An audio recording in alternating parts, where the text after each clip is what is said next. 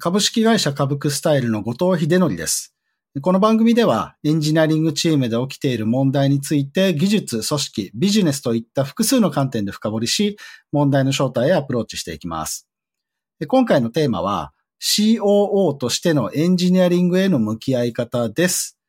本日はあのゲストをお呼びして、えー、まあこのちょっと慣れないような、あの、役職、立場というんですかね。えそこから、まあ、エンジニアリングだったり組織、えー、っていったところへどのようにこうアプローチしているのか、っていったところでいろいろなお話を聞いてみたいと思っています。エンジニアリングマネージャーの問題集。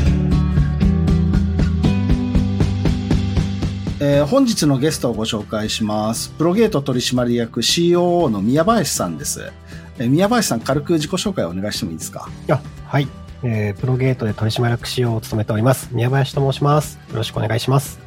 はい、本日はよろしくお願いします。あの、実は宮林さんとはですね、あの、1年ちょっと前かな。僕あの、ミーティーさんでいろんな方と、あの、お話ししてる時があったんですけれども、まあ、その時にたまたまお話しさせていただいて、なんか、わかんないんですけど、すごく僕的には、あの、何ですかね、感性があったというか、まあ、いろいろこう、あの、あ、同じような苦労されてる方がいらっしゃるんだなっていうのですごく意気投合したように感じてまして、まあ、それ以来ちょくちょくお話しする機会とかがあって、まあ、今回あの、ぜひこのポッドキャストに出ていただいて、あの、これまであまり深掘りできなかったこととかを聞いてみたいなというふうに思っています。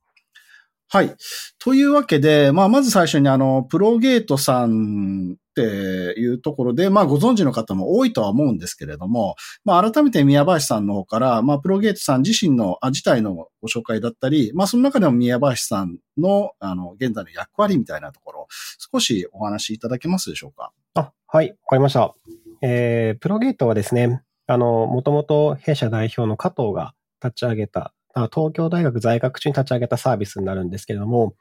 あの、立ち上げのきっかけっていうのが本人の挫折っていうところがありまして、あの、Facebook とかこう、ソーシャルネットワーク系のサービスがいっぱい出てきた中で、自分もこう、世の中に価値を埋めるようなサービスを作りたいと思って、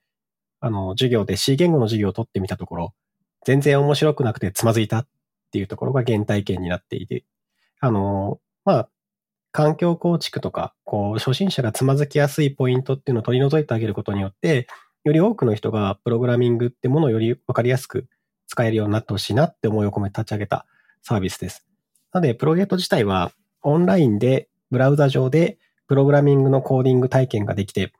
で、思った時にすぐ学べるみたいなところを価値として広げてきたサービスとなります。で今はプロゲートだけだとエンジニアになれないとか、こう、そこから先プログラミングだけでできてもダメだよねっていう声が増えてきてしまったので、プロゲートパスっていうサービスを新しく出していて、こちらはあの CLI をダウンロードしてもらって、より実務に即した形で、例えば Node.js の環境構築をしているかとか、コードがこう自動でエラー検出ちゃんと引っかかるようになってるかとか、こう、まあ、フィズバズ関数動いてるかとか、みたいな結構その実務に近いような学習とかまでサポートするようなことを目指したサービスを最近では提供しています。うん、なので、全体としてはやっぱりこう初心者からエンジニアになれるような人たちを育てるってことを中心にあの動いている会社ではあるんですけれども、僕自身の役割としては、あの、これは僕が勝手に言ってる部分でもあるんですけど、うん、あの、代表の加藤の夢に橋を架けるみたいなことを結構思いとしては持っていて、うん、あの、代表者がやっぱりこう、やりたい、こんなサービスを作りたい、プロダクトを作りたいって思っているものの、実際やっぱり東京大学在学してた学生にとって、その新しく、その会社を立ち上げるとか、運営していくとか、お金の管理をするとか、それこそ法律に適用していくとか、うん、IP を目指すとかって結構ハードルが高いというか、未知の領域なのかなっていうふうに思っていて、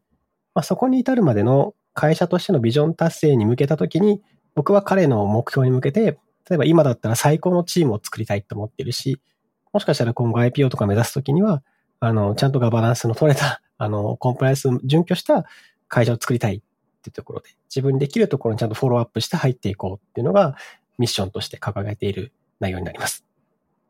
ありがとうございます。なんかもう、いろいろこう、深掘りたい、あの、ポイントをいくつもお話しいただいたような気がしてますけれども。なんかまず最初のあれですね、その、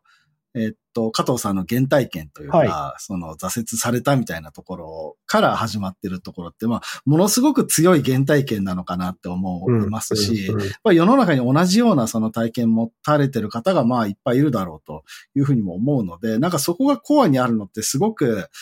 その会社の成り立ちとしてなんか強い部分があるんだろうなっていうふうにも思いましたね。なんか、はい。そこは羨ましいなっていうところがあったりします。はい。実際かなり強いですね。うん、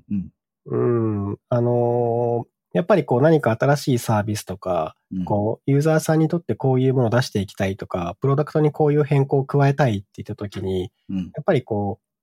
あの、加藤としてはこう、いいプロダクトかどうか、そのうん自分自身が救われるかどうかっていうところが基準値にあるので、お金が儲かるかどうかよりは、うんその自分が救われるかどうかが基準なんですよ。だ周囲からすると、あの、すごいビジョナリーというか、そのプロダクト作りに熱量があるっても言えるし、うんその基準が厳しいので、結構クリアしていくのが大変っていう部分もあるのかなと感じます。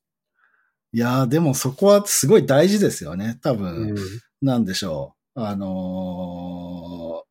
単に、えーそういう、なんか、平たい言い方をすると初心者の方を救いたいとかかもしれないんですけれども、うん。そのどう救われるのかっていうところに、その代表の方自身の原体験みたいなのが加わることで、多分ちょっと次元の違うクオリティみたいな部分だったり、そのなんかこう言葉にできないような何かっていうのがそこに加わっていく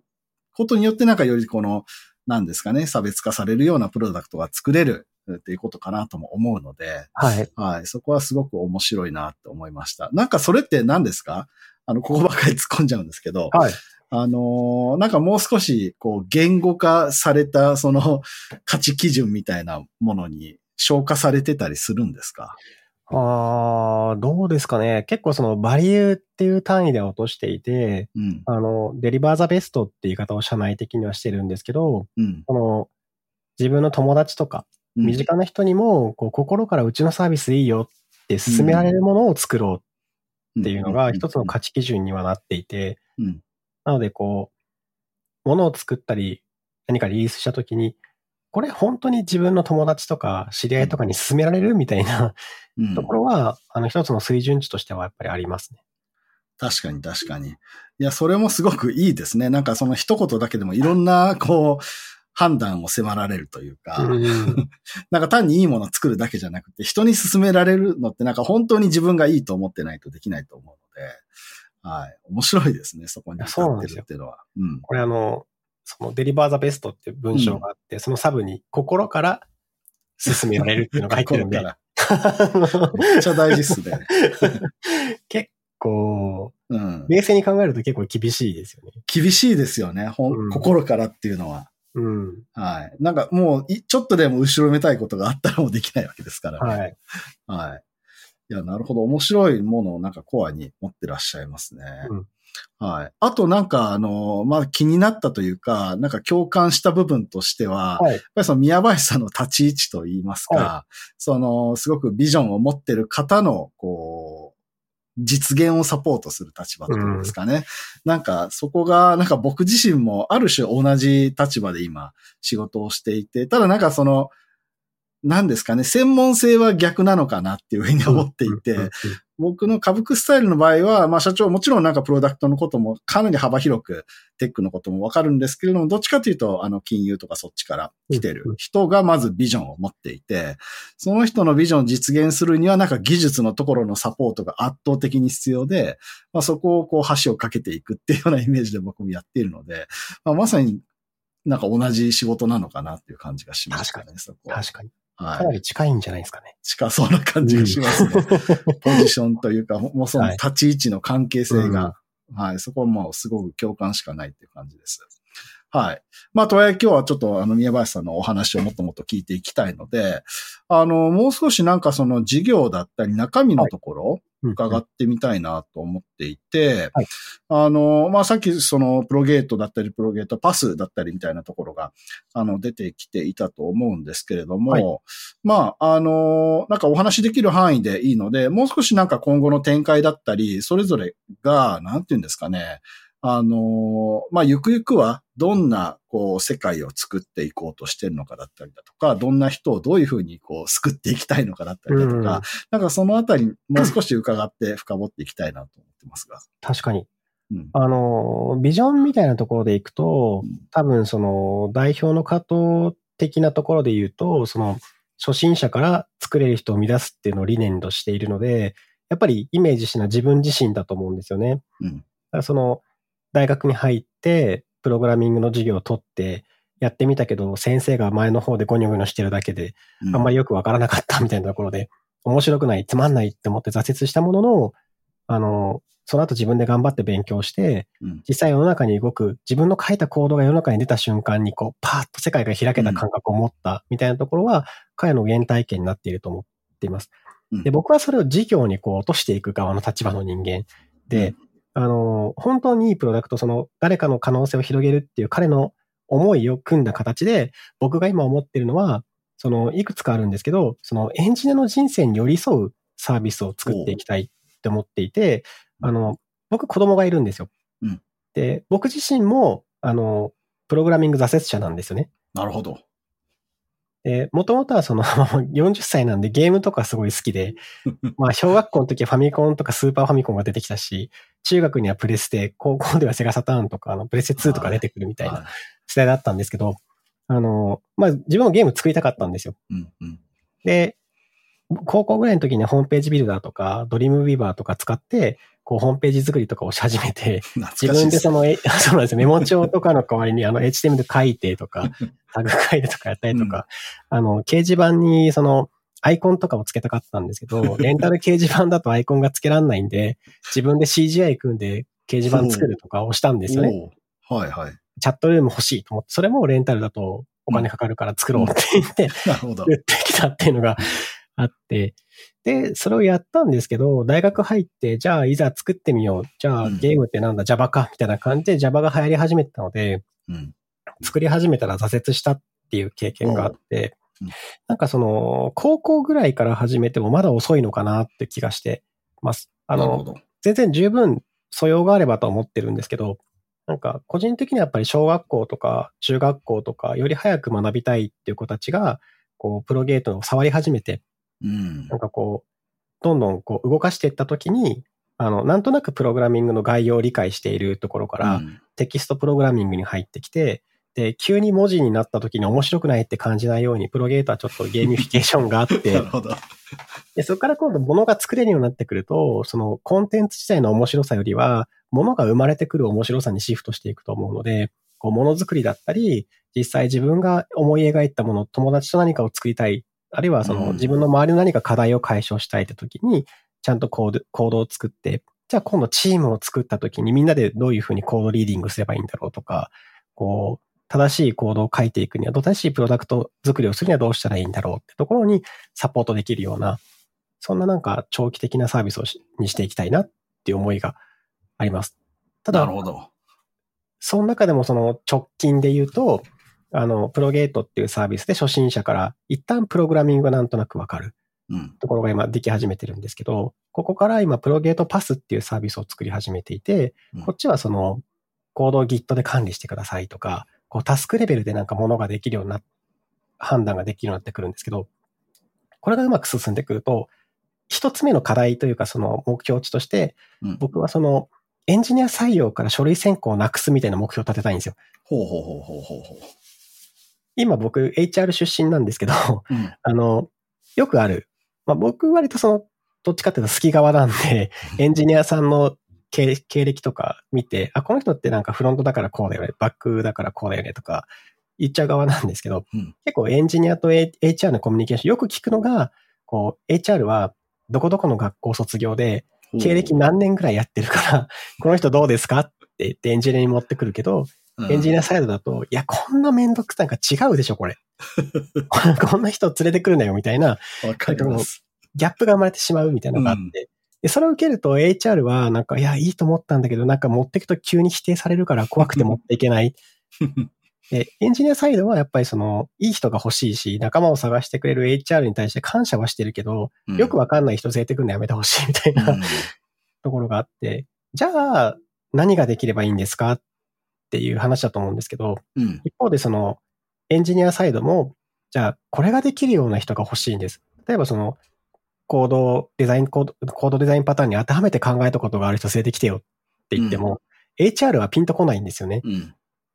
そういう時にプロゲートパスってチャレンジタスクっていうのがあるので、タスクベースでなんかこうクリアしている。何ができるかっていうのを明確になってくれば、こう、お互い何ができる人が欲しい。で、企業サイドも、あの、このレベル感がある人が欲しいって言ってるのが分かれば、学習者も、あの会社に行きたいから、このスキルを身につけなきゃいけないんだ、みたいな、基準値も分かるっていうところで、なんか双方メリットがあるのかな、みたいなことを考えていて、なんか事業展開的には、もうちょっとこう、就職を斡旋したいわけじゃないんですけど、うんうん。なんか仕事をする人と仕事をしてもらう人をもうちょっと滑らかにつなげてあげるようなサービスにしていくことによって、なんか個人からお金を中心にもらうんじゃなくて、法人のユーザーさんからお金をもらって、より個人に還元していく形でエンジニアを増やしていくことができないかな、社会課題の解決ができないかなっていう、今現在ちょっと思っているってところです。なるほど。なんか結構壮大な、あのープランというか、まあまだはいプランとはおっしゃってないかもしれないですけれども、ビジョンを持っていらっしゃるような感じですね。特にそのエンジニアの人生みたいなのをカバーするっていうところは結構長い範囲だし、たくさんのことが含まれてくると思いますし、はい、でも確かにその出発点に今、プロゲートさんっていうプロダクト、ビジネスがあるっていうのはその通りだと思うので、なんかそういう広がりで考えていらっしゃるのって面白いなと思いましたね。はい。あと、まあ、宮林さんもそのなんか挫折体験があるって 面白いですね。はい。あ僕は挫折だらけですけどね。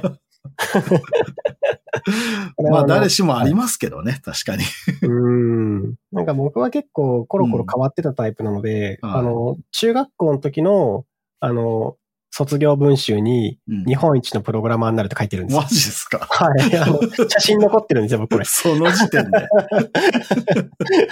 大胆ですね。大胆なんですよ。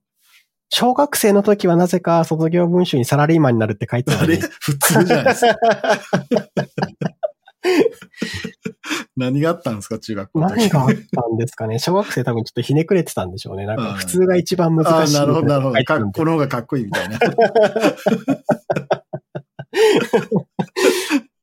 とね、変わってたんでしょうね。変わってますね、それは。あそうです。中学までは、そのプログラマーになりたいで、情報系の学校に行きたいっていうんで、高校、わざわざその情報系ってまだそ、当時少なかったんで、うん。商業高校に行って、あの、情報学科を受けてるので、うん、うん、うん、うん、うんうん。でも挫折しちゃったっていう。なるほど。いやいやいや。まあ、ちょっと挫折の方面の話に行くと僕もいっぱいあるんで、そこはもうあの、お酒を飲みながら語りたいところではあったりしますけれども、ちょっとそこは一旦じゃあ置いといて、はあれっすね、その、なんだっけ、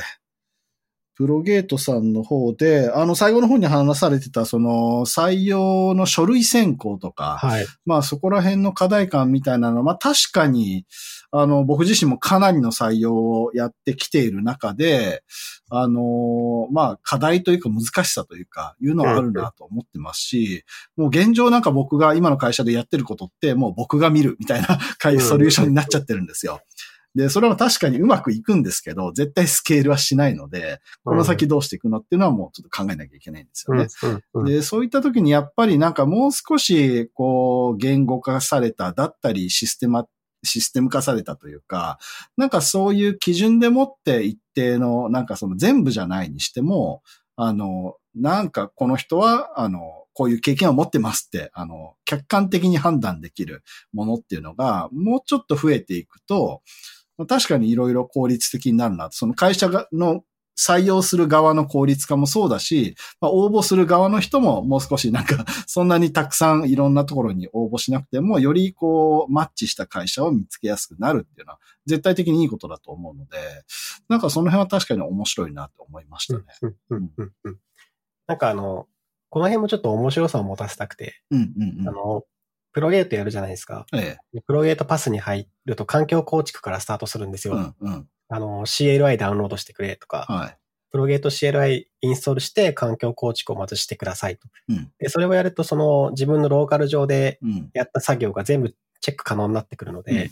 そうすると、動画とかを見見ながら、これやりました、あれやりました、じゃなくて、あの、ちゃんとできてるかどうかのジャッジが全部走るんですよね。うん。で、その、求人広告みたいな、例えば出してもらうとするじゃないですか。うん。で、そこの、あの、求人広告に、通常はその、応募するボタンが押せるじゃないですか。うん。指定されたタスクがクリアされると押せないんですよ。なるほど。実績解除されたい。はい走る形ですね。はい。ので、その、そうすると企業はその足切りとして、そうんのタスクを作っていけるじゃないですか。うん。でそうすると企業が作ったタスクっていうのが集まってくると、僕らのデータベースって、その、うん。赤本的にうん。どう、どういう業界の人たちはこのぐらいのスキル感を求めてるよとか、うん。一般的にこのぐらいのレベル感のタスクができる人たちは、あの、応募資格持ってるよとか、うん。あるいは難易度、高難易度の学あの学校じゃないや、高難易度の企業に行きたいときは、うん。このぐらいのレベルのスキル感、実務経験が求められてるよっていうのが結構可視化されると思っていて、うん。でそれをなんかこう企業サイドでも自社のコンテンツを作れますよとかっていうサービスにしていくと、うん。よりその企業さん的にも使い勝手が良かったり、で、僕らはそれをもとにその生きた情報というか、うん。僕らの思い込みでこれが必要とされてるんじゃないかじゃなくて、うん。企業さんがこういう人が欲しいんだって言ってる、そのスキルをちゃんと逆算して教えてあげることができる。っていうのが僕らにとっての一番のメリットかなっていうふうに思っていて、うん。なんか結構、例えばウォン Wantedly さんとか、うん。あの、理念とかビジョンでマッチするじゃないですか。で、自分の自社の思いとかやりたいこととかなぜやってるかとかを、うん。こう、共感した人を取れる、その理念のマッチした人が取れるってすごくいいサービスだと思うんですけど、うん。仮にそこにスキルもマッチしてる人が取れたら、めっちゃ良くないですか？うんみたいなところで。はい。ですよね。なるほど思想的にはそういうところですね。うんなんかうん、やっぱエンジニア採用っていうか、僕はどっちかというと、その HR で採用にエンジニアも入ってきてほしい側うんなんですけど、入ってきてほしいとは言いつつ、書類選考からお願いしますっていうと疲弊するんですよね。ですよね。数も多いですしね。転職ドラフトとか、うん結構その採用サービスとかでも結構皆さんちゃんと書いてくださるじゃないですか、うんレジュメを。で、レジュメ書いてくださってるから、やっぱりちゃんと隅々まで見たいし、なんか、どんな経歴を持っているんだろうとか、例えば、マイクロサービス化を推し進めた経験がありますとか、うん。なんかこう、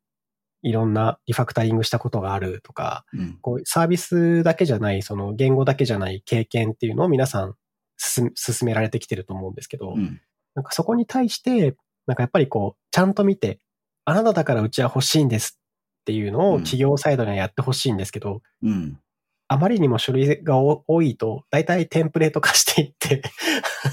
いや、そうですね。なんか仕方なくそうせざるを得ないとかがありますよね。うん。そうするともうデータドック勝負だし、送られてくる方もひたすら山のようにテンプレメールで、えーこんにちは、あなたの経歴に惹かれましたみたいなのがひたすら来るみたいな。不幸だよな。そうですね。お互い不幸なんですよね、それって。数に圧倒されちゃうばかりで。はい。なかなか中身のあるところ、会話につながらないというか、それはありますね。かといって、あの、キャリアをやっぱりこう、積んでいくというか、エンジニアの方のやっぱりスキルアップとか、うん。その自分自身の幅を広げていこうって思った時には、自分のこう経歴書とかスキルっていうのを定期的に棚卸ししましょうってよく聞く話だと思うんですよ。うん。エージェント登録してみようとか、うんいろんなその転職活動とかカジュアル面談とかしながら、うん。あの、時には自分の経歴というか、自分の市場価値がどのぐらいかっていうのを知るのって大事だよ。うん。僕もそう思ってるんですけど、うん。その都度経歴書アップするのめんどくさいじゃないですか。ですね。はい。しかも読んでさえくれない人事相手に、うん。なんでその読まない人が大半なのに経歴書わざわざその時間かけて書かなきゃいけないのか。うん。で、書いてないとなんかいい加減だみたいに言われて落とされるみたい そうですね。な。結構不毛だなと思ってて、うん。であれであればなんかその日常的なその学習とかスキルアップの経験の中から、もうそれをなんかこう市場価値の一つとしてできるんだったら、エンジニアサイドもいちいちそんなめんどくさい経歴書書かなくてもいいし、うんで、その HR 側も、あの、エンジニアさんとか、その、こういう、このぐらいの基準だよねっていうのがある程度明確に見えてれば、うん。自分たちも書類選考をめちゃくちゃしなくても、あ、これができる人なんだっていうので、マッチングができるし、みたいな。双方楽なんじゃないかな。そうですね。まあそこはなんか、はい。そのプロゲートさんのアプローチみたいな形も、あの、効率化の一つになると思いますし、なんかもっといろいろ可能性はありそうですよね。はい。はい。ちょっとここめっちゃなんか、あの、楽しくていっぱい聞いちゃいましたけれども、このポッドキャスト、そのエンジニアリング観点みたいなところも、うんうん一応テーマとして持っておりまして、なんかその、まあいろいろこのは広がりのあるビジョンをもとに、えー授業をやっていくっていう中で、その、じゃあそれを作っていく、まあプロダクト組織なのかエンジニアリング組織なのか、まあいろんな見方があると思いますけど、なんかそこってこう、どういう設計というか構造というか、いう形に今はなってたりするんですか？そうですね。えっと、もともとは結構そのエンジニア組織とプロダクト組織を切り分けてしまったんですよ。ちょっと経緯を説明すると、もともはいと創業当初はやっぱりワンチームというか、うん。もう結構密にやっていたと思っていて、うん。で、10人超えてくるぐらいで、やっぱりこの分賃型組織というか、うん。代表と CTO がいて、その他メンバーみたいな形の組織に構造がちょっと変わってきたと。で、うんそこからやっぱり僕とかも入ってきて、もう少しこうシニアなメンバーも入ってきて、うん。あの、各セクションに責任者を設けて、権限以上していこうっていう動きをうんしましたと。やりますよね。はい、やりますよね。うん 一方で、その、創業当初ってやっぱりその、できるエンジニアが全体を見てた方がいいので、モノリスな組織っていうか、そのシステム設計になりやすいと思うんですよね。うん。うん。そんなにそのマイクロサービス化しちゃうと逆にこう、コストがかかりすぎるので、うん。速度感と一人ができるだけ全部見るっていう方が分かりやすいっていうので、広げてきた。で、そこからこう、マイクロサービス見つけ都合になってしまったものを損にしていこうっていう動きをプロゲートでは取ってきた。っていう経緯があってですね。うん。で、その過程で一回実はその、プロダクトと技術を切り分けちゃったんですよ。ほこれが良くなかったですね。う。なるほど。なるほど。これはどっちかっていうと、そのプロダクト企画をするチーム、プロダクトだったりコンテンツだったりをしっかり前に進めてユーザー価値を引き上げていく側のチームと、うんシステム設計とか技術的負債に向き合うチームをちゃんと分けて、技術、その、攻めの開発だけじゃなくて、こう、次のサイクルを生み出す開発投資をしていこうっていう意思決定で切り分けたんですけど、あの、切り分けてしまうと、攻めたい側は攻めたいでずっと止まってしまう。し、エンジニアサイドはやっぱ技術的負債があるのに攻めたい攻めたいって何言ってんだになってしまうし、うんこれはちょっとあの、宮林が悪かったなって発見をしていて、で でも、なんかわかります？そのフェーズがあるっていうのは。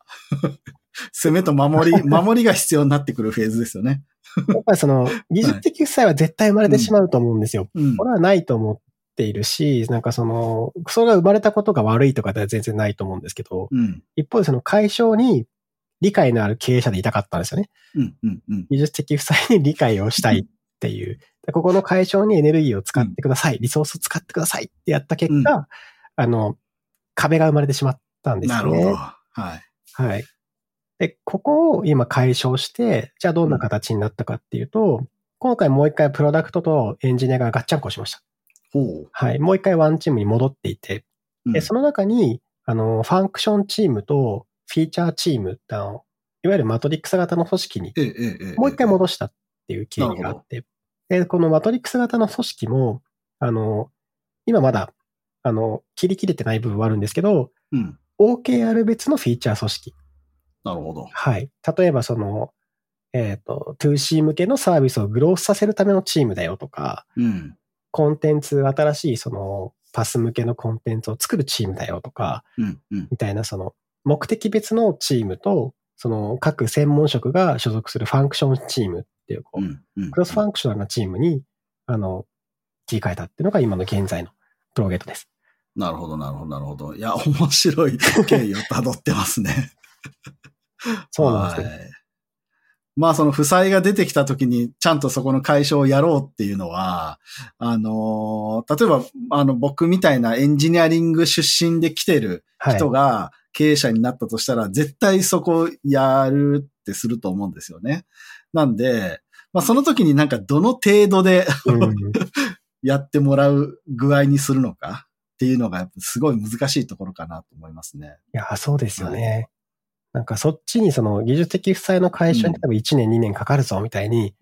してしまうとユーザーへの価値提供が止まるじゃないですか。うん。一方でじゃあユーザー価値提供を優先するぞってなると、うん。技術的負債の上に技術的負債が乗るので、うん。まあまあスパゲッティ化してくるじゃないですかそうで。すよ。はい。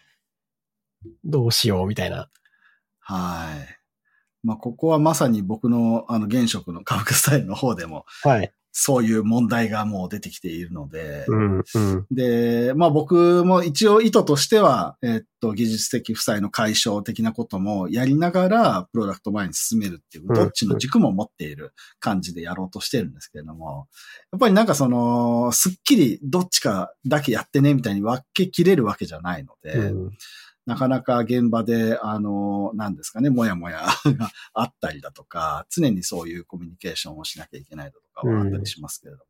や本当なんか答えがないですね、ここって。いやー、ないですね。なんかその、僕はやっぱりその、プロダクト作りというか、ユーザーファーストなものづくりをする,、する組織を作りたいっていうのを常々社内でも言ってるんですよね。うん。あの、愛されるプロダクトにしたいんだっうん。ていう話とか、みんなに使ってもらいたいんだよねっていう話はするんですけど、じゃあ、技術的負債を解消しなくていいんですかって言われると、や、した方がいいよねってなるし、そうですね。じゃあ、コンテンツとか出さなくていいんですかって言われると、いや、出した方がいいよねってなるので。そうなんですよね。どっちかじゃないですもんね、そこって。なんかこう、時間軸で見たときに、うん。あの、技術的負債に投資してれば、例えば2年後、3年後には、うん、毎週コンテンツが出る。うん、これはユーザーにとって価値がめちゃくちゃ良くなりますよ。ってうん言われたとして、その代わり3年間はコンテンツが出ません。逆にコンテンツを毎毎週じゃないや、まあ、毎月出したとすると、うん、うん、あの、技術的負債の解消は一切できないので、うんどこかでコンテンツが1年に、1, 一本出すごとにコンテンツが、のリリース速度が10%遅くなってきますみたいな。まあそういうことですよね。はい。はい。ので、じゃあ、あの、半年以内だったら許容できるとか言って言うけど、じゃあその後3年止めるんですかみたいな。っうん、うん、うん。ていう意思決定を経営側でやっぱり求められる。はい。いや、そうっすね。いや、この問題ってなんか、何ですか？そのソフトウェアってこう、目に見えないものだと僕は思っていて、はまあなんかコードっていうのは一旦見えるんですけれども、その負債のなんかありようというか、なんでそういう負債みたいなものができてくるのかって、全然多分目に見えない世界で起こってるようなものなのかというか、なんかもう一歩その僕の理解で言うと、多分なんかソフトウェアって全てが人間の脳内のうん。なんか物事を、まあ一旦コードみたいなもので表現してるだけだと思っていて、なのでその人間の脳のなんかつながり具合というか、あり方でもうどんどん、なんですかね、その難しさが出てきちゃうというか、まあそういうことなのかなとも思ってきたり、思ってたりするんですよ。なんかその、一定期間メンテナンスしないだけで、あの、メンテナンスしづらくなっちゃう。って、うん。ソフトウェアは何も変わってないのに、人間の方が多分忘れたりしてて、メンテナンスしづらいとか、だから負債だとかなったりするんです。まあそういうもんだと思ってるので、なんかその、何ですかね、そういう種類の問題ってなんか他にあんまりない気もしていて、だからこそなんかそのソフトウェア特有の問題の扱い方っていうのをなんか会社として、経営としてというか、ちゃんとこう、理解を持たなきゃいけないなとも思ってますし、まあとはいえなんかその答えもない感じだったりするので、難しいなとも思ってますけどね。いやー、難しいですよね。まあ、言うは安し。はい。そうなんですよ。あの半年かけて技術的負債解消しようって言ったところで、物事にやっぱり不確実性がつきまとうので、うん。やり始めたら、あれもこれも出てきて、そうですね。結果2年になりましたとか別にあるじゃないですか。はい。だとすると、その、経営はその2年に広がったタイミングで、うん。どこで止めるべきなのか、そうですね。損切りしなきゃいけないのか、いやもうここまで来たらやりきるのか、みたいな、せめぎ合いを日々しなきゃいけないですよね。そうですね。なんかその負債っていうのも、なんか、こう、いらないものを捨てるだけみたいなうん単純なものもあれば、なんかその形が古くなっちゃってるから、新しい形にしようみたいな部類のものもあるかなと思っていて。ありますありますそのはい後者みたいなものだと、結局その負債解消っていう表現をしてるだけで、実際新しいものを作ってるのと似たような活動だったりするので、それって、だから新しいものを作るときも必ずしも成功するとは限らないのと一緒で、負債解消自体も本当に解消になるのかが分かんなかったりだとか、うん、まあ成功するかどうか分かんないみたいな中でやっていかなきゃいけないと思うので、はい。簡単じゃないですよね。簡単じゃないですね。めちゃくちゃわかります。はい。はい。まあまあ、でも必要だし、ちょっとその時の組織設計は本当わからんっすね。そうですね。なんかその組織設計に正解はないなっていうふうには思ってるんですけど、うん。なんかその、取るべき責任を明確にしたうん、する形の組織構造にはしたいなみたいなポリシーを持っていて、はい。なんかその、まあ、例えば宮林がいて、うん。こう、CO としてしているじゃないですか。うん。例えばその、その人が負ってる責任って何だっていうと、多分、うん。プロゲートっていう会社全体のうん事業とプロダクト成長みたいなところを、じゃあ僕が責任持ってますうん。っていう話だと思ってるんですけど、うん。例えばそれをちゃんと OKR に基づいて、こう、さっき OKR に紐づいたこうフィーチャーチームを作ってるってお話をしたと思うんですけど、例えば、ビズチームは売上に対して責任を持ってくださいとか、うん。あるいはその user acquisition みたいなところに責任を持ってほしいとか、うん。あとは例えば 2C グロースとかだったら growth として追うべきその指標に責任を持ってほしいですとか、こう、まるっとすると宮林が持ってる責任になるんだけど、その中の責任範囲を渡せる範囲で区切って各チームに渡してってるイメージなんですよ。うん。うん。うん。そうすると、その、そこが仮に失敗したとしても、あの、そこができてるかできてないだけが判断であって、うん。なんか全体としてできたかできなかったの責任を負うのは経営だからうん。安心してチャレンジしてほしいみたいなことを言いたいんですよね。うん。うん。だからその、もちろん手を抜いてたとか、できるのにやらなかったとかはちょっとやめてほしいんですけど、うん。あの、頑張ってちゃんとと取り組んでいる、向こう、向かおうとしている中だったら、やっぱりその、できる範囲でのそのミッションを持ってもらう。で、そのミッションに対して真摯にやってくれたことに対しては、まあ、チャレンジは評価するけど、失敗はやっぱりその減点はしないみたいなところ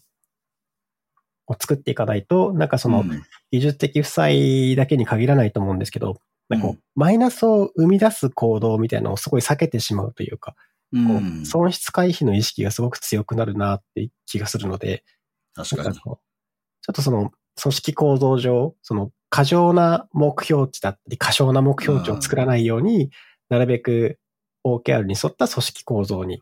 置き換えていこうとしてます。うん。なるほどな。いや、ちょっとその辺もいろいろ話したい感じではありまして、うん今のその OKR ベースの、えーフィーチャーチームっていうんですかね。はいっていった組織にされてるっていうところなんですけど、でそのフィーチャーチームは、えっと、あれですよね。その、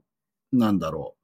ビズ側っていうのかな？なんか表現ちょっと忘れちゃいましたけれども、側、プロダクト側とエンジニア側が、まあ、一体となったチームが、はいその OKR を持ってるっていう設計というふうに理解してますけど、あこれは合ってますか？合ってます合ってます。はい。その時に多分それ以前のチーム構造だと、エンジニアリング側ってなんかそこまでその、なんでしょう、プロダクトの KPI みたいなものを責任としては持ってなかったのかもなというふうにもうん、うん。思ってるんですが、はいなんかその時結構こうエンジニア側からすると大きな変化なのかなともうん。うん。思うんですよ。これってなんか、なんでしょう、なんかそのエンジニア的には、まあ、プロゲートさんのそのビジョンを達成するのによりこうフィットしてる、あの、なんでしょう、責任の持ち方と言えるのかもしれませんし、まあ、うんいろんなその、なんでしょうね、その、マインドセットなのか、うんなんか組織の方向性なのか、うん。何らかの説明によって、まあ、エンジニアたちも含めてそういった目標の持ち方にするのがいいんだっていうような、こう、導入の仕方をしてるんじゃないのかと思うんですけれども、そのあたりってなんかどんな感じにやられたんですかね？そうですね。えっと、結構その、この辺ちょっと語弊がないように伝えたいんですけど、ええ。どっちかって言ったらプロゲートってその技術を教える会社だったりとか、その技術的にすごい強い人たちが集まった会社うん。だったんですよね。で、一方でそのプロダクトをどうしていきたいとかっていうところは、あの、そこまで、あの、意向としては強くなくて、どっちかというとやっぱりコードに、コードを書くことに興味があるっていう人たちがうん。多かった。これは別に悪い話ではないと思って。そうですよね。はい。うん技術をもっと極めていきたい。コードを書いていたいっていう人が多い。で、一方でやっぱり会社というか、プロダクトの性質上、あの、技術者とプロダクトチームを分けてしまうよりも、エンジニアの方に直接そのプロダクト作りに意見もらえた方が、うん。まあ、シンプルにやっぱりプログラミングを教える会社なので、うん。良くなるよねっていうところがあって。そんな気がします。なので、その、コードを書いてたいっていうような気持ちはめちゃくちゃわかるよと。わかるんですけど、なんか、やっぱりプロゲートとしてよりユーザーファースト、ユーザーに価値をどうしたら大きくなるかっていうのを考えたときには、その、コンテンツチームだけが作るとか、エンジニアはエンジニアリングだけするとかではなくて、うん一つのチームとして、その、目標に向かって何をしなきゃいけないっていうのを一緒に持ってほしいんだよねっていう話をして、切り替えていった。で、採用的にも、あの、僕の中でそのエンジニアを今3分割してるんですよ。ほう。言っていいか分かんないです。3分割してて、あの、これ僕しか言ってないんで、うんプロゲートが分けてるわけじゃないです。これ僕個人が分けてます。僕個人は、あの、コードを書くのが好き。いわゆる技術が好きな技術者と、あの、あんま少ないんですけど、あの、組織が好き。人が好きみたいな。うん。システムと組織って似てるよねみたいな感じのうん、組織に興味がある技術者うん。と、シンプルにプロダクトが好きっていう技術者。うん。確かに。はい。の3タイプに僕は今、ざっくり分類を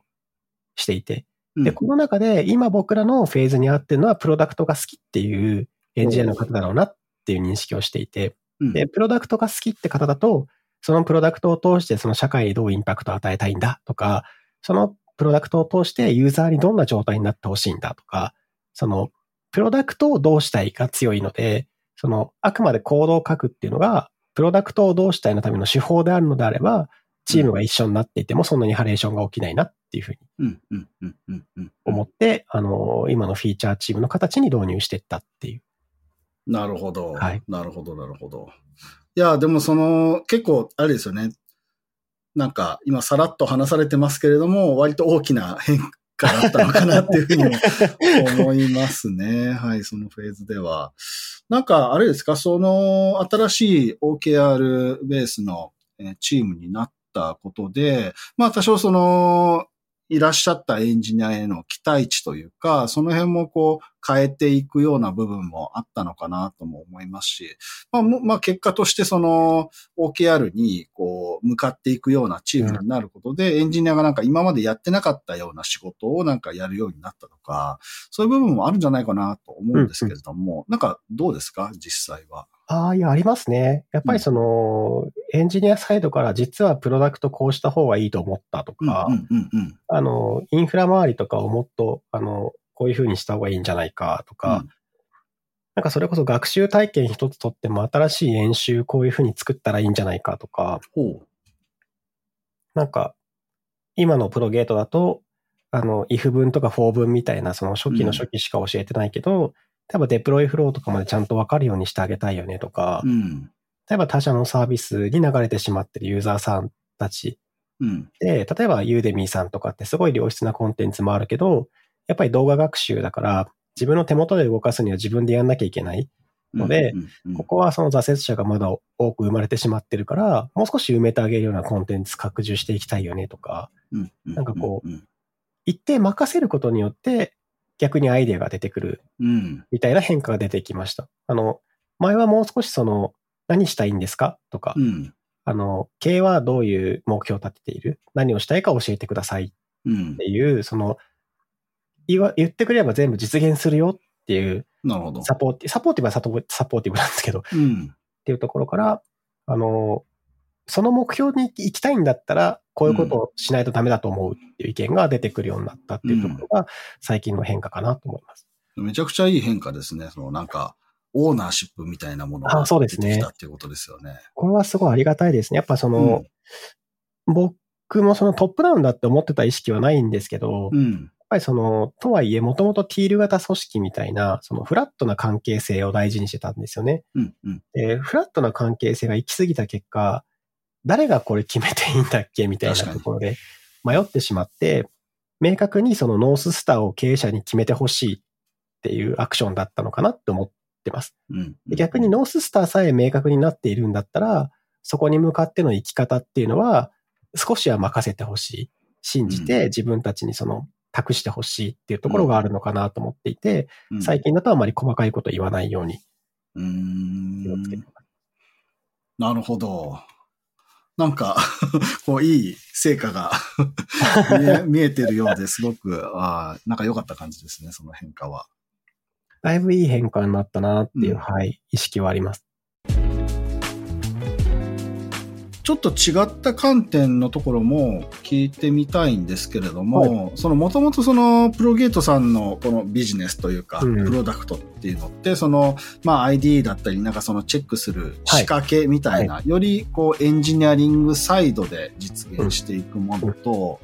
それから、まあ、とはいえ、じゃあ何をっていう、この、まあ、コンテンツと呼んでらっしゃったと思うんですけれども、何を学習してもらうのかっていうところのな中身というか、まあ、そちら側、この、まあ、両方がないと成立しないうん。ビジネスなのかなというふうにもうん僕からは思ってまして、なんかこのバランス感だったりが、あ意外と難しいのかもしれないというか、僕がやるとしたらなんですけれども、はい、ここがなんか割とこう、なんですかね、あの経営者の腕の見せ所みたいなところなのかもしれないと思ったりしてるんですが、なんかこのあたりはその今の、えーっと、OKR ベースのチーム構造で言うと、なんかその両方エンジニアリングとコンテンツへの関わり方みたいなところで言うとどんな感じになってるんですか？あ、えっ、と、もうベースとしては、そのやっぱり経営とそのリーダーって呼ばれたちで、あの、あ、全員傍聴自由とかにはしてるんですけど、あの、最初の叩き台だけは少人数でガッと作ってしまって、一、回それを今度全社員の前で、いあの、傍聴自由でもう一回議論するみたいなことをへーで、でそこから、あの、一定の合意、合意というか、うん方向性が見えたらもう最終的には経営が意思決定する。うんうんこれでいこうって言って決めるみたいな動きをしていてうん、で、決めたものに対して今度 OKR の分割各チームがやるんですよ。あ、そうなんですね。はい。もう、経営が作るものじゃなくて、うん。経営のこの指標を達成するために各チームの OKR を各チームで分解してくださいしか言わないです。へえ。でそうすると、各チームであの自分たちで考えて、このプランだったら OKR 達成できるんじゃないか、達成と言えるんじゃないか？っていうのを設定してきてくれるんですけど、うんでそこまで分解されてると、もうコンテンツとエンジニアを一緒にしてうん。結構走ってもらっても、そんなにあのトラブったりとかはないですね。なるほど。はい。あれ、今のお話の中で、チームが OKR を決めるっていうところがあったと思うんですが、はそれはその、そもそもチーム自体は、なんかその、どこを担当してくださいみたいなミッションというか、そこはクリアになってるってあ、そうですね。は。い。はい。じゃあまあそれは明確に自分たちはなんかこの領域でやっていくみたいなのがあって、その領域の中で、えーっと、会社が決めてるなんかこう戦略というか、うん何らかの数値目標だったり、うんに対してどうミートさせるのかは全部自分たちが考えて OKR にしていくっていうことなんですか？そうです、そうです、そうです。なんか、か、例えばこれ採用チームとかだと、うんあの、会社からその全社的なうん採用目標で、このぐらい、この時期にはこういう人たちが欲しい、こういうチームを蘇生したいんだよねっていうのとかはフィックス事項としてある。うん。でそこに対して、例えばエージェントさんを活用するのか、そのリファラルをどんどん推進していきたいのか、うん。あの、自分たちでこうダイレクトリクルーティング的に動くのかとかは、うん HR チームでもう計画を立ててほしい。っていう話をしてて、なんか会社がいちいちその、今週の KPI どうだった？面談数どうだった？みたいな細かいマネジメントは、あの、正直したくない。うん、うん、うん、うん。わかります、そこは。なるほど。まあでも、そ、その形で各チームが、はいあの、OKR をこう考えられる状態になってるっていうのは、なんかかなり、なんですかね、その経営の考え方だったり、戦略だったり、なんかそのベースとなる知識の共有というか、うんうんうんそういう部分はなんかすごくできてるんだろうなっていうふうにも思いました。ああ、いや、ありがたいですね。なんかでもそこは、でも実は恥ずかしい話はやっぱりはい半年一年前とか、うん。あの、一生懸命やっぱりこう伝えてても。わからないとか、はい。あの、見てるその時間軸の違いだったり、うん。そのメンバーはやっぱり目の前の仕事をどうしようっていううん。話をしてるけど、うん。経営からすると3年後5年後にここに行きたいみたいな、うん。どどっちでもいいよみたいな状況とかやっぱりあるじゃないですか。うん。で、そういうとこも含めて、あの、結構混乱が起きたのが、ビジョンを優先したい会社なのか、うん。売上を優先したい会社なのか、エンジニアリングを優先したい会社なのかみたいなのが、めっちゃ面白いテーマですね、それ。結構う、ん。なんか、ブレたというか、うんその、経営的には時間軸で見たらビジョン達成を最優先だっていう話をひたすらしてたんですけど、うん。とはいえ、今期は売り上げをちゃんとやるぞっていう、その目標通り売り上げを達成しようっていうメッセージを出さなきゃいけなかったんですけど、うん。うん。そのビジョン達成のためにも売り上げをやろうねっていう主張の仕方をしてしまって、ほ結果、なんか、ビジョンと売り上げがこう、天秤にかかっちゃったんですよね。う。なるほど。だから、売り上げさえできればビジョンから離れてもいいでしょっていう伝わり方をしてしまった時があって、なるほど。で、結構進みかけてから、いやいやいや、それだとビジョンから離れるでしょみたいなうん。うん。ストップを宮林がしたんですけど、うん。うん。その時は、あの、いやいや、だってあなたが売り上げって言ったんじゃん、みたいな。な あすいませんなるほどな。だからはい。そその時はキックオフを3ヶ月に1回やってたんですけど、うんまあ、3ヶ月に1回だと不足してるのかなとか、うん。その伝え方的にも、その端的に伝えるっていうよりは、ストーリーで伝えるみたいなことをうん。ちゃんと意識しなきゃいけないなとか、こう、点で伝えていくとやっぱり伝わりづらいので、うん。線でこうつなげていかなきゃいけないうん。っていうのを伝え方の意識を変えたりとか、うん。リーダーにはなるべく手厚く伝えていきつつ。あの、リーダーにこの話はちゃんとメンバーにしといてほしいとか、あと、警戒議事録の、あの、まあ、センシティブ情報は除いてですけど、全公開とかを取り組んでみたりとか、とにかくその混乱がなるべく小さくなるようにっ。ていうのを取り組んで、ようやくこの1年ぐらいで落ち着いて、はい。なるほど。はいいや、そこすごい、なんか、いい話と言いますか、簡単に言うと。大事な話ですよね。あの、いや、そこも本当さらっと話されますけど、なんかやってできることじゃないと思うんですよ、なかなか。あの、こう、成功する保証がない取り組みですよね、どれも。こそうですね。れ、これやればうまくいくみたいな話じゃないと思うので、はい。まあでもあれですか、その情報をしっかりなんか伝え切るというか、伝わっている状態っていうのが必要だっていうことに、どっかの時点でものすごく強く気づかれたってことなんですかね。そうですね。その、結構やっぱり、あのーメンバーワンオンワンじゃないですけど、え時々その、あの、うちの社内的にも、こう、普段話さない人とかともなるべく役員的に話したいっていうのえ、でえ話したりとか、あの、前社のサーベイ取ってるんですよ。組織サーベイ取ってて、はいとかでも、だんだんその、僕らが見えてる、その組織風土と、うん。メンバーが見てる組織風土にズレを感じたんですよね。ほうほうほうほう。なんか僕らはその、例えば、加点主義にしたい、うん、うんチ。ャレンジを後押ししたい、うんで、ミスを許容して、どんどん大胆にやってほしい。とにかくバッターボックスに立ってほしいっうん。ていう思いを持ってたんですけど、メンバーからすると、あの、窮屈とか、うん。こう、意見を言いづらいとか、なんかこう、違う方向、方針に異を唱えづらいとか、うん。ああの、原点主義であるみたいな項目の数値が上がってっちゃったんですよね。うん。うん。でこれってなんでだろうなっていうふうに、あの、考えていて、なんか話した時にも、その、経営者はその経営、キックオフの場とか、こう、経営の場では、どんどんみんなのことをチャレンジしろって言うけど、うん。じゃあ具体で例えばこういう時にはこういう評価をするよとかって別に落としてはいなかったんですよね。なるほど。で、そうすると、たまたまそのチャレンジした結果、あの失敗して居心地が悪くなって辞めちゃった人とか、うん。なんか経営者がクビにしたんじゃないかみたいな見え方になったりとか、そんなことは全然なかったんですけど、うん。なのでその退職理由とかも、なんかちゃんとオープンにした方がいいねとか、なるほど。はい。結構、まあ、まあ辛かったですね。うん。いや、そうですね。なるほど、なるほど。なかなり、だからその、現場の皆さんがどういう状態にあるのか、何に困っているのか、どんな思いをしているのかっていうところを、なんか、宮林さんの方からも、えーしっかり見に行こうとされたというか、まあうん常にそういうことされてる中で、気づかれたというか、そんな感じなんですよね。そうですね。僕がなんかどうこうではないと思うんですけど、うん、やっぱりその組織においてその、うん、なんですかね。なんか戦時中の日本じゃないですけど、うん、あの、経営側が情報を隠すと大本営マネジメントというか、あの、うまくいってないのにうまくいってるうまくいってるみたいな。俺たちは勝ってるっていうだけ発表し続けるみたいな。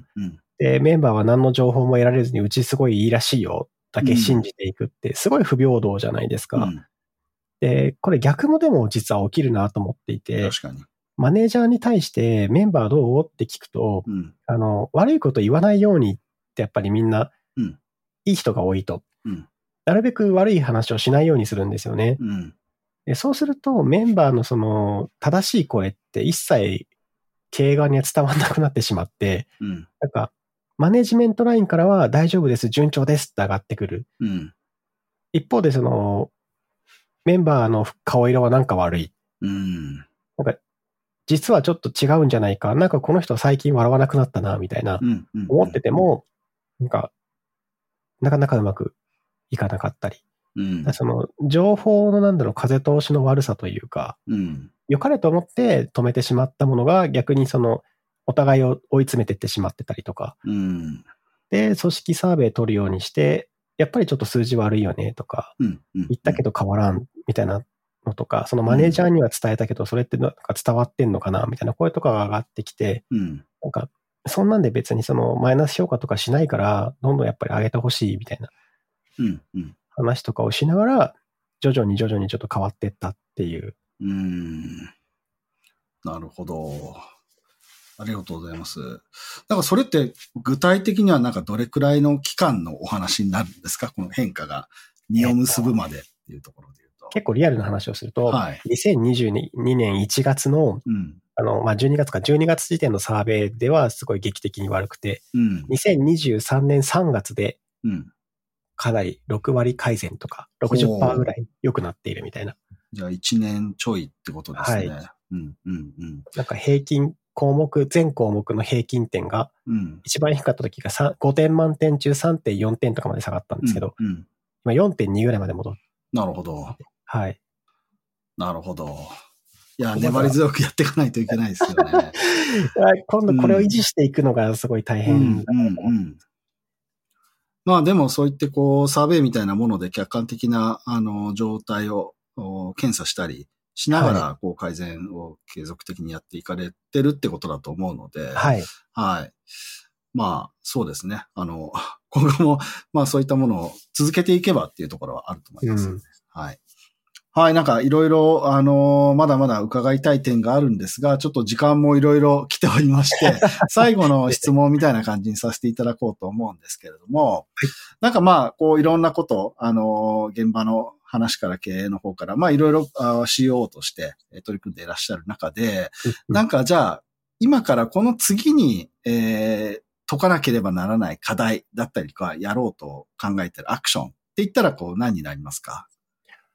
そうですね。今、課題感として一番やっぱり大きいのは、その古くなってしまったシステムからどう今のモダンな形に持っていくかっていうところが一番やりたいところです。で、プラスアルファで、そのプロゲート自体の技術的負債っていう観点から、プロゲートとプロゲートパスっていうサービスに分かれてしまったんですけど、うん、ユーザーさんから見ると分かりにくいんですよね。そうかもしれない。何が違うのかとか、うん、何ができて何が違うのかっていうのが結構分かりづらくなってしまってるので、うん、ここはやっぱりもう一回統合していきたい。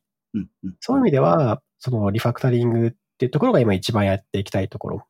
ってなっていて、課金システムの整備だったり、アカウント基盤作ろうとかだったり、うん、あの、プロゲート本体のその演習体験をもうちょっと今の状態に、さっきあの、後藤さんが ID を作ってってお話していただいたと思うんですけど、うん、こう例えばその、もうちょっと Web アッセンブリというか、あの、ワズムとか使ってもうちょっと実現していこう。う。ん、もうちょっとその、新しい技術とか使いながら、今のプロゲートと、プロゲートパスを近づけていくっていう動きをしていって、ユーザーさんから見たときに総合的に学習できるそのプラットフォームでもあり、うん、その学習したものが企業にも情報として伝えることができる。希望しなければ伝わらないと思うんですけど、うん、伝えることができて、就職だったり転職だったりっていうのがどんどんできるようなプラットフォームになっていくっていうような、こう、構想はあるんですけど、うんうんうん、こう、人がいないので。ここはやっぱりその経営がそれやりたいっていうんだったら、なんか、ちゃんと人を連れてこいよっていうのは、はい。やんなきゃいけないところだな。なるほど。ってことは採用ってことですね。採用ですね。まあ、そうですね。経営の仕事の大部分採用ですね。確かに。そうですね。なんか、やっぱりこう、採用のためにも、ユーザーが幸せになんなきゃいけないし、うん、社員も幸せになんなきゃいけないし、うん、結果満足する人が増えると、ここで働きたいっていう人がより増えるだろうなっていうので。そうっすね。はい。そこは全部繋がってますもんね。いいサービスといい会社を作るっていうところに尽きるのかなっていう。なるほど。いや、もうそこは何の否定もないっすわ。いや、お互い採用頑張っていきましょう。頑張りましょう。はい。えー、宮橋さん、本日はありがとうございました。あの、もしよろしければ最後にお知らせなど、あの、ありましたらお願いします。はい。じゃあ、えっと、プロゲートは、あの、今、プロゲートとプロゲートパスを、あの、リリースしてまして、結構いいサービスでぜひ皆さんにも使っていただきたいなって思ってるのと、あの、最後ありましたけど、採用。で、結構あの、面白いことやろうとしてるんで、あの興味ある方いたらぜひ、まあ、Twitter DM とかでも全然構わないので、あの、お声掛けいただけたらなと思います。はい。じゃあ、宮林さんありがとうございました。またお待ちしております。ありがとうございました。というわけで今日はあの、宮林さんと、主に、なんていうんですかね、まあ、経営観点というか、COO という立場というか、まあ、そういった観点で取り組んだお話みたいなところいろいろお伺いしてですね、まあ、僕自身すごく、あの、同じ、こう、役職を持っている身として、え、学びのある回だったなとも思っていますし、まあ、やっぱり何ですかね、まあ、やっぱりいろんな立場がもちろんあるんですけれども、まあ、この COO みたいな立場で、してきた意思決定だったり、まあ、そこで生じるいろいろな、こう、なんていうのかな、課題というか、えー、事象みたいなところに、こう、真摯になんか向き合ってアプローチされてきたみたいなところも、やっぱりこう、学びになったなというふうに思っております。さて、えこの番組では感想や質問、リクエストなどお待ちしております。